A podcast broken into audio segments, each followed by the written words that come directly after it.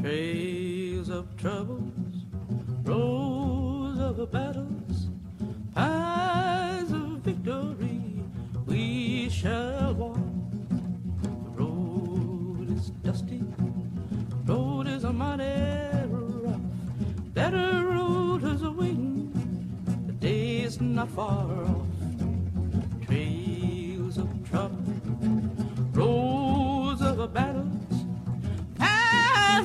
Victory we shall walk.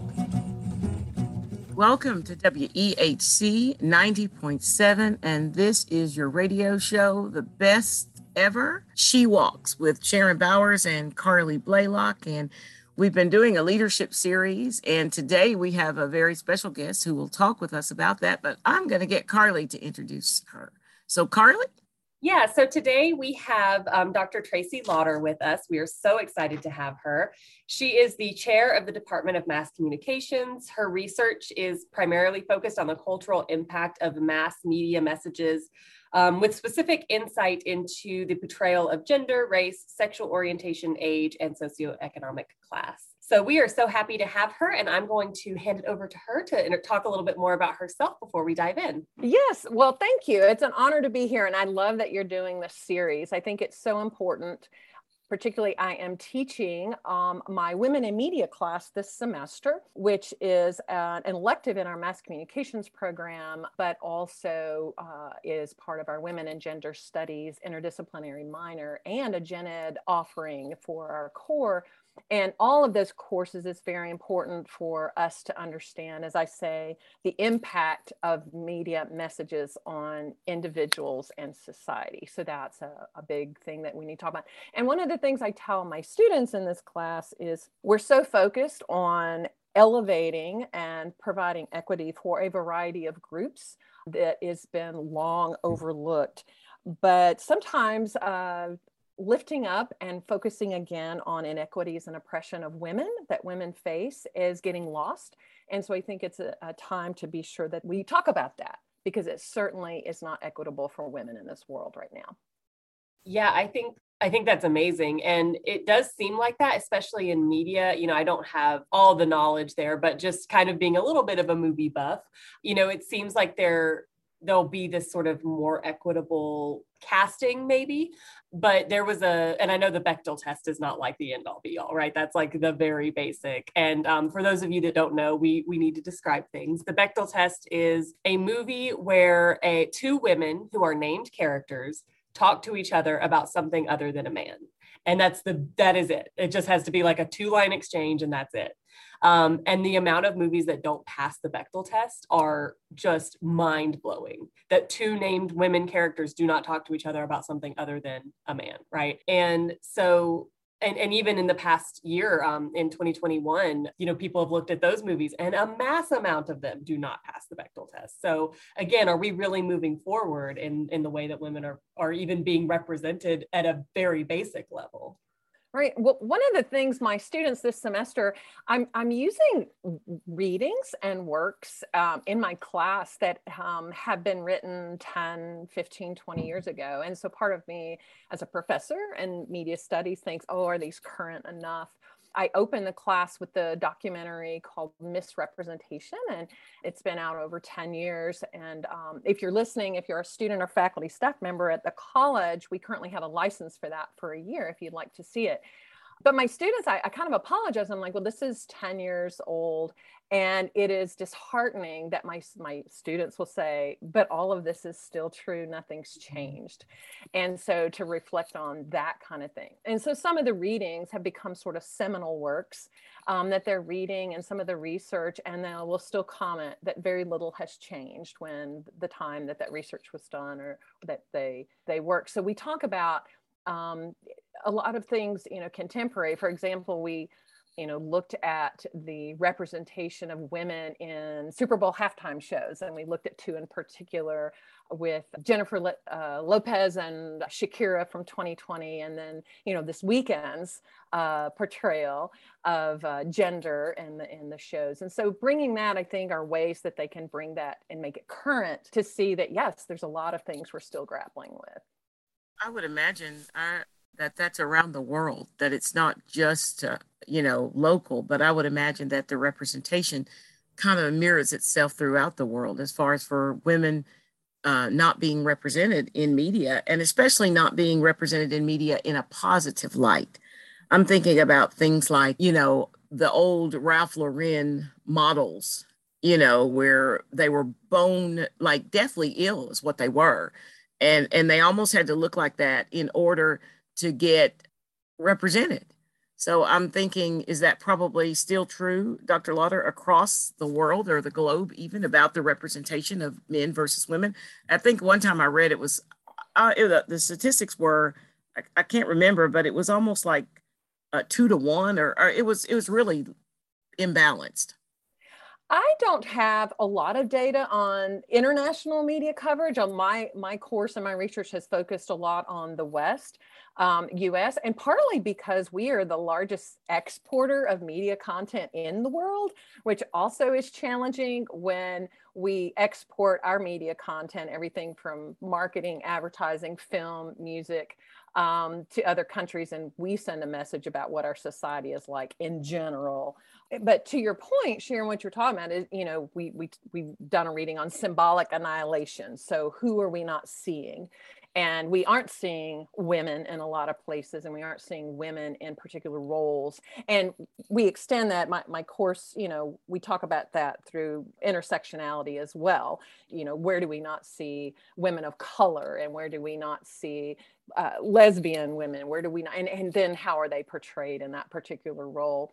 One of the things i'm really focused on right now is um, looking at women um, and aging and older women. And again we don't see a lot of women um, in particularly in positive roles beyond the age of 50 and um, have seen little that. And we i mean i could talk more about that because those are some things we've been doing in class and sort of my research area. But yes in general I do have some students, just to talk about your international piece, Sharon. I do have some students that are doing some research this semester on K pop. And um, I have some students looking at representations of women from the uh, Muslim tradition too. So I'm interested in hear about their stories and what they bring to the table. Yeah, I think that ageism is just such an important part, especially when it comes to representation of women, when it comes to um, I guess our, our very strict Western beauty standards, right? And it just kind of blows my mind that um, you know the way that older women are talked about really bothers me. Um, and i think in particular like 50 cent and mary j. Blige were at the halftime show right? Um, and you know they're both in their 50s and people were talking about how great 50 cent looked and how old mary j blige looked right and then even there also during the Super Bowl was the new trailer for the Jurassic World movie. And of course, you know, you're going to get wrinkles when you age, you're going to get gray hair, you're going to get all of these things, but that doesn't necessarily equate to unattractiveness, right? No, it's very true. And there's a lot of research uh, out on that. In fact, I've, I've become mesmerized. There's a Journal of Women and Aging, which explores all sorts of factors and influences that women have to contend with. And we have talked about that in my class. And you're, and you're right. We as a society, we don't um, respect aging like some other cultures do. Mm-hmm. Um, in other in some other cultures around the world, older people of the community or the tribe are revered and respected for all they know and all they have done. And in the U.S., we don't do that and um, youth is celebrated. And so I think just in general, as humans, we have to overcome that stigma of what it means to be older. But certainly, I think we give that credibility more to men. And so when men show signifiers of being older, such as gray hair or wrinkle, yeah, we see, we read a lot of, you know, oh, so hot stories in the media. Um, mm-hmm. Um, Steve Carell is a recent example of someone who is, quote, aged well. Right. Um, and, but women haven't had that latitude and when they do something that runs counter So um, it makes huge media uh, a splash. So, for example, Andie MacDowell, who is, uh, I think she's around, you know, in her 50s, she has uh, got this huge long mane of curly hair. She's been known for since she was a very young actress. And she recently let it go gray. And it was very distinctive. It was like made huge news about this and what that means. And I think that maybe there is beginning to be a push towards that. But if you look at, if you Google, uh, you know, women hairstyles over 50, you're not going to find gray hair very rarely. And it's a signifier. And so what happens is we as women even give each other hand and you hear things about oh she let herself go you know not going and coloring her hair. I'm particularly interested in that um, she let herself go she's not taking care of herself. What this also does is it has sets up a it sets up an, an equity about where women's resources go. So steve carell is not worried about spending two hours in a salon every three weeks to keep his gray covered up and spending the money of course he's got money to keep it up and men don't do that. And I let my hair go gray um, about two years ago. And one of the biggest factors for me was I was sitting in a chair paying a lot of money getting my hair colored and highlighted and all that. So I didn't look old. And I felt like that was a waste of my time and money that men don't men don't worry about. Um, and so I think that's part of the inequity of it too. In media representations, sometimes we do see women who are older in media, but we have to watch how they're portrayed and are they empowered like men are. And that's another, I mean, we could talk at length about that, but one of the biggest splashes has been these um, sitcom Grace and Frankie, which celebrates characters in their 70s um, having active lives and work and relationships but there's still you have to watch for the subtleties in it because if you look at those characters and we just have to be aware you know grace is still very caught up in being young and the, what she does around being young. And lily tomlin's character she's a little bit silver and she doesn't prescribe with that but she's considered the kooky one. She's considered mm-hmm. the one that's not the norm right? And grace is considered more the norm and there's also research, a wonderful article out about how when women do gray, that they have to extend more effort and money in beauty work, is what this one scholar calls it. Mm-hmm. And so you see that, well, if you let yourself go silver, then you have to adjust the way you dress or wear brighter lipstick or be more concerned about wrinkles or change your eyeglasses. And again, I don't think men worry about that or spend the money on that but women are faced with having to do the extra beauty work because I went gray. Yeah, absolutely. And we've talked briefly in the past about all of the money and the work that it takes to maintain this impossible beauty standard. And it is it compounded when you age, right? Because then you have to buy the expensive skincare that's supposed to help your wrinkles not show and things like that, right? And it's so pervasive because um, I just turned 30 and I remember being like 22, 23 and being told by media, but also by people in my life that like, this is the best you're ever going to look. Like, this is your prime.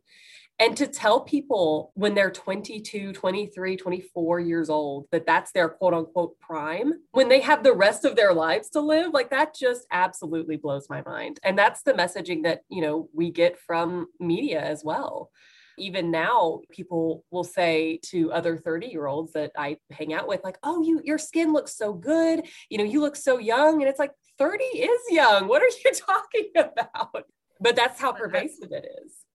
And I think it's always been that way. I think the exclusion, you know, and the stereotypes are generational. I mean, this is not anything new that we're talking about. This is kind of the way that we've been socialized. And unfortunately, it's the way that we continue to be socialized. And and until that starts to change, I'm sure we're going to still keep seeing these kinds of things. And then I think the portrayal is speaking of stereotypes, I think the portrayal is you know we we we see all the things that happen to people of color specifically black women how they are portrayed in the media or our lgbtq plus community. You know all these things are built into the media. And when they don't fit the self-fulfilling prophecy when it doesn't fit what people expect then it's not very popular. And i think uh, Dr. Lauder, that's one of the things you were saying about that show. It's got a lot of stuff in it, you know, and it probably it has a lot of stuff that would be considered controversial to most, but it hinges on how the characters actually portray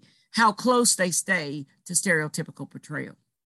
Yeah, and just you know, an example of that is I don't go see movies in the cinema often, but when the first Wonder Woman movie came out, I was like, oh, women empowerment and you know, and again, there was all of this conversation about what she was going to wear. And long story short, again, you have to bring a critical eye to that. So, what she, I, I could have watched the part about the Amazonian women on the island for the whole movie, but you know, she segues. But the bottom line is, at the end of the story, we still have to give the man the hero opportunity. We can't have a movie just with the, the female being the hero. And there has to be the love interest, right? That has to dominate her heroic pieces. Um, I, I, wanted to be sure I, I said this. One of the benefits of today's media is that while everything is very niche focused, it means that sometimes when there is really great uh, media content that isn't as stereotypical, it means not as many people are exposed to it. Uh, but um, I found recently there's a Facebook group called Silver Sisters. And if you Google it, you're going to find Silver Sisters International, which is not the one I'm talking about. That's very beauty work oriented.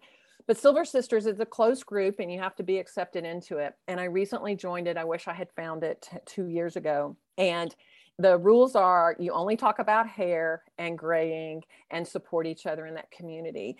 And I have scrolled through that when you see photo after photo after photo after photo of women on their grow out journey, of women of all shapes, sizes, and colors, and different walks of life, and they all have some variation of non colored hair or growing out hair, it normalizes it, right? It normalizes it. And so when I look at women in those stages anymore, I've seen so much of that. And it's a very empowering group and a very supportive group.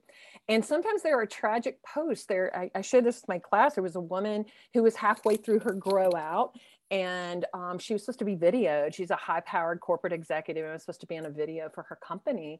And she was seeking advice. She felt like she needed to go color her hair because she felt like she wouldn't be taken seriously.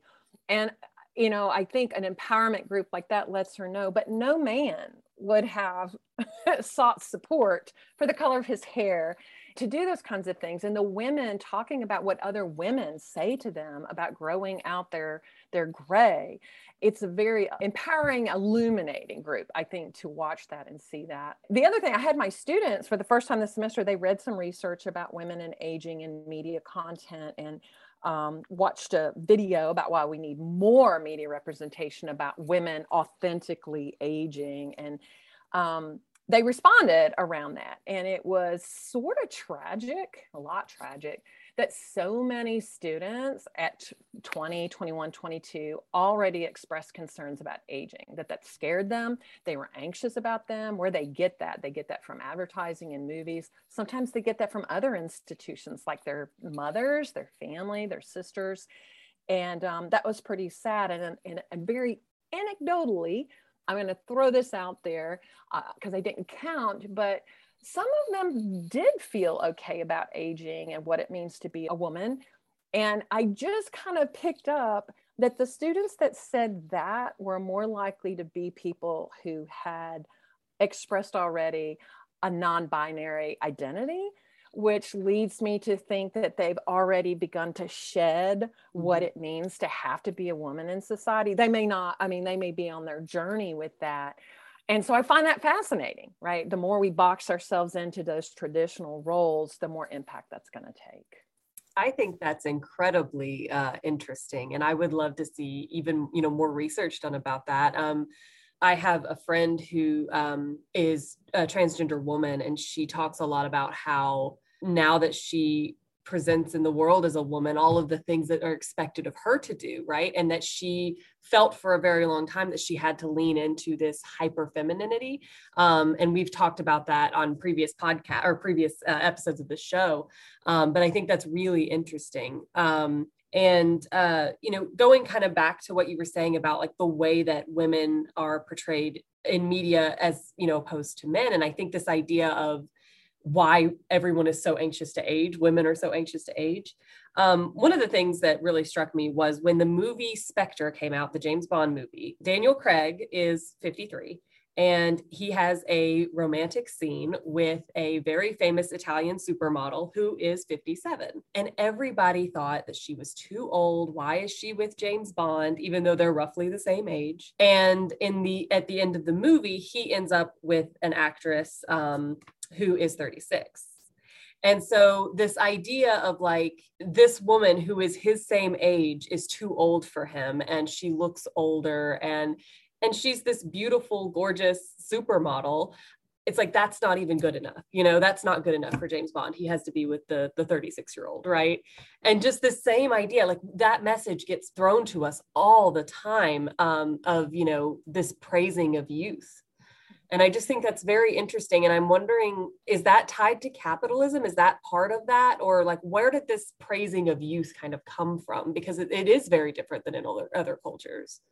And we do, we begin, I do a whole unit on some seminal work in advertising and Sut Jhally, who has done a lot of research on and media criticism, he you know he talks a lot about this uh, you know the magic the unattainable magic and that advertising um, you know, we started out advertising, you know, in the industrial age was just a way to tell you about products. I mean, we used to just have one product and people bought it when they needed it. And then as we began producing more content, advertising was a way to tell you which refrigerator you wanted. But as capitalism, yes, increased, uh, then we're trying to get people to buy things they don't necessarily need. Mm-hmm. And so advertising always preys on um, if you if you know maslow's hierarchy of needs you know there's the foundational things that we need food safety water but at the top is that self-actualization. And most advertising preys on things towards the top of the pyramid. And so being young is one of the things society have told us we need to do to self-actualize. And so i think capitalism does that too. In film right that that perpetuates that and buys in. Of course we have product placement in film. We sell mm-hmm. things in film and you know we were talking about women in leadership if you look at films you know going away from some of the the rom-coms which we we see that if you look at older women in film in the workplace you will often see the stereotype of the single woman who can't keep a man who's really doesn't have good relationship skills. She's all about her job. She's cranky with young people. And you see that stereotype, Devil Wears Prada, you see that character over and over. And so I don't think we have, and also, you know, asexual, right? We see that too. We don't have a lot of portrayals of just authentic women of all shapes and sizes and ages. Yeah, we talked recently about um, the expectations of women in leadership and how there seems to be you get to be one or the other right? You get to be kind of the woman that you're describing who is very competent and seen as very competent but doesn't get to be warm or nurturing or you know uh, motherly and then you have the other side of the scale which is if you are warm and nurturing and you know you have these more mother like qualities even with maybe the people that you work with then you're not seen as a competent leader. You're not seen as someone who can make the tough decisions when you have to make the tough decisions, right? And how you basically get to be one or the other. And how, you know, you have to women feel that they have to kind of put themselves in those boxes in that corporate setting if they want to advance in any sort of way that they have to be that cold calculating what we would think of maybe as traditional masculine qualities if they want to be taken seriously. Because if they show up in a leadership role and they are warm and nurturing and you know leaning into that side of those kind of more traditionally feminine energies then they're not going to be seen as competent and they're going to get you know they're going to people are going to try and take advantage of them. And it's just this like you can't win either way right? And we talk about in my class too that we have these markers these these physical attributes all of us have that we can't change. Women dye their hair because they can but we can't change our skin color, we can't change certain things. And so there's these stupid things that society have put on us that we we ascribe something to. For example, tall women. You know, I think there's more accepting of tall women, but you know, just a shout out to the short bald men out there. Research shows that short bald men are not as respected as other men, and they can't help that, right? Mm-hmm. So um, we we have to have, as a society, I think, pull away from what those signifiers mean. And I think all of those things that we're talking about today, and I don't want to beat a dead horse, but I just think about, you know, the portrayal of certain people in media. Specifically, I'm a Black woman. And so I think about, you know, what are my choices on, uh, you know, from a media perspective? I get to choose uh, the Mammy, I get to choose the Jezebel, I get to choose the Sapphire. You know, all of that stereotyping is how I'm seen. And and the total, it's all packaged in buffoonery so either whichever way you look at that stereotype, then there's that that other element of buffoonery. And so I think sometimes uh, I'm wondering about Dr. Lauder, what can we do to try to change some of these? If women are not the the the leaders in uh, media, and it seems that they're not, what are some of the kinds of things that you could recommend that that we could do to see women in leadership and women in media portrayed differently? Well, one of the things we talk about from a media literacy angle is I think you have to expose yourself to different kinds of content. And, you know, my students will point out, and you, uh, Sharon, you were talking about women of color. There's a great, I think, a great little film called Nappily Ever After, and it's about an African American woman's struggle with her hair. And, you know, we've talked a lot about hair in my class, and it tells that story. But for me, watching that movie, I learn about people. I learn about people that are, have different lived experience than I do. The problem is a lot of people don't expose themselves to other kind of media content. I think also we talk about as women, we need to support other women and not be judgmental. I think it's a good place to start and understanding other people's stories. And then, as I tell my students, you know, they're privileged. They've made it to college. So there's somewhere along the way, there's been education and support uh, to get them there. And it's up to us, I think, to have those conversations. They'll reflect on, you know, calling people out in the cafeteria or on the athletic bus about when we say things um, in that way. And then finally, we need to promote media literacy K through 12. Other com- countries have it. We don't. My students will tell me consistently, why didn't I learn this before now? It shapes how we view the world, and we need to teach young people how to be critical of the media content they consume. I think that's incredible. And you're exactly right. I mean, so much, I only have read just a little bit about, you know, media literacy and, and being critical of the things that I'm being shown and it is it is so eye-opening and it really does make you think like god i wish i had known this sooner i would have spent so much less money so much less time stressing about things you know things that i didn't need but was told that i needed right and i think that's a very a very important thing and i'm really glad that our students are getting that for sure mm-hmm. well, I appreciate you having me be able to talk about this. I'm, of course, teaching a whole class on it this semester. So um, I, uh, I encourage uh, students to sign up and we'll evaluate what we're consuming. Yeah, absolutely. I will definitely be telling my students about this course, um, and you know, hopefully they will they will sign up and really get a lot of good stuff out of it. Well, we just want to you know thank you again for for being with us today. This was an amazing conversation, and as we always say, every show, thirty minutes is just not enough time. Um, but we hope to be able to have you back to maybe dive a little bit deeper into some of this stuff and talk a little bit more about you know women in media so we will go ahead and, and end our show here today. But we thank you all for listening and for being here with us. And we will see you next week. Bye. Pass of victory, we shall walk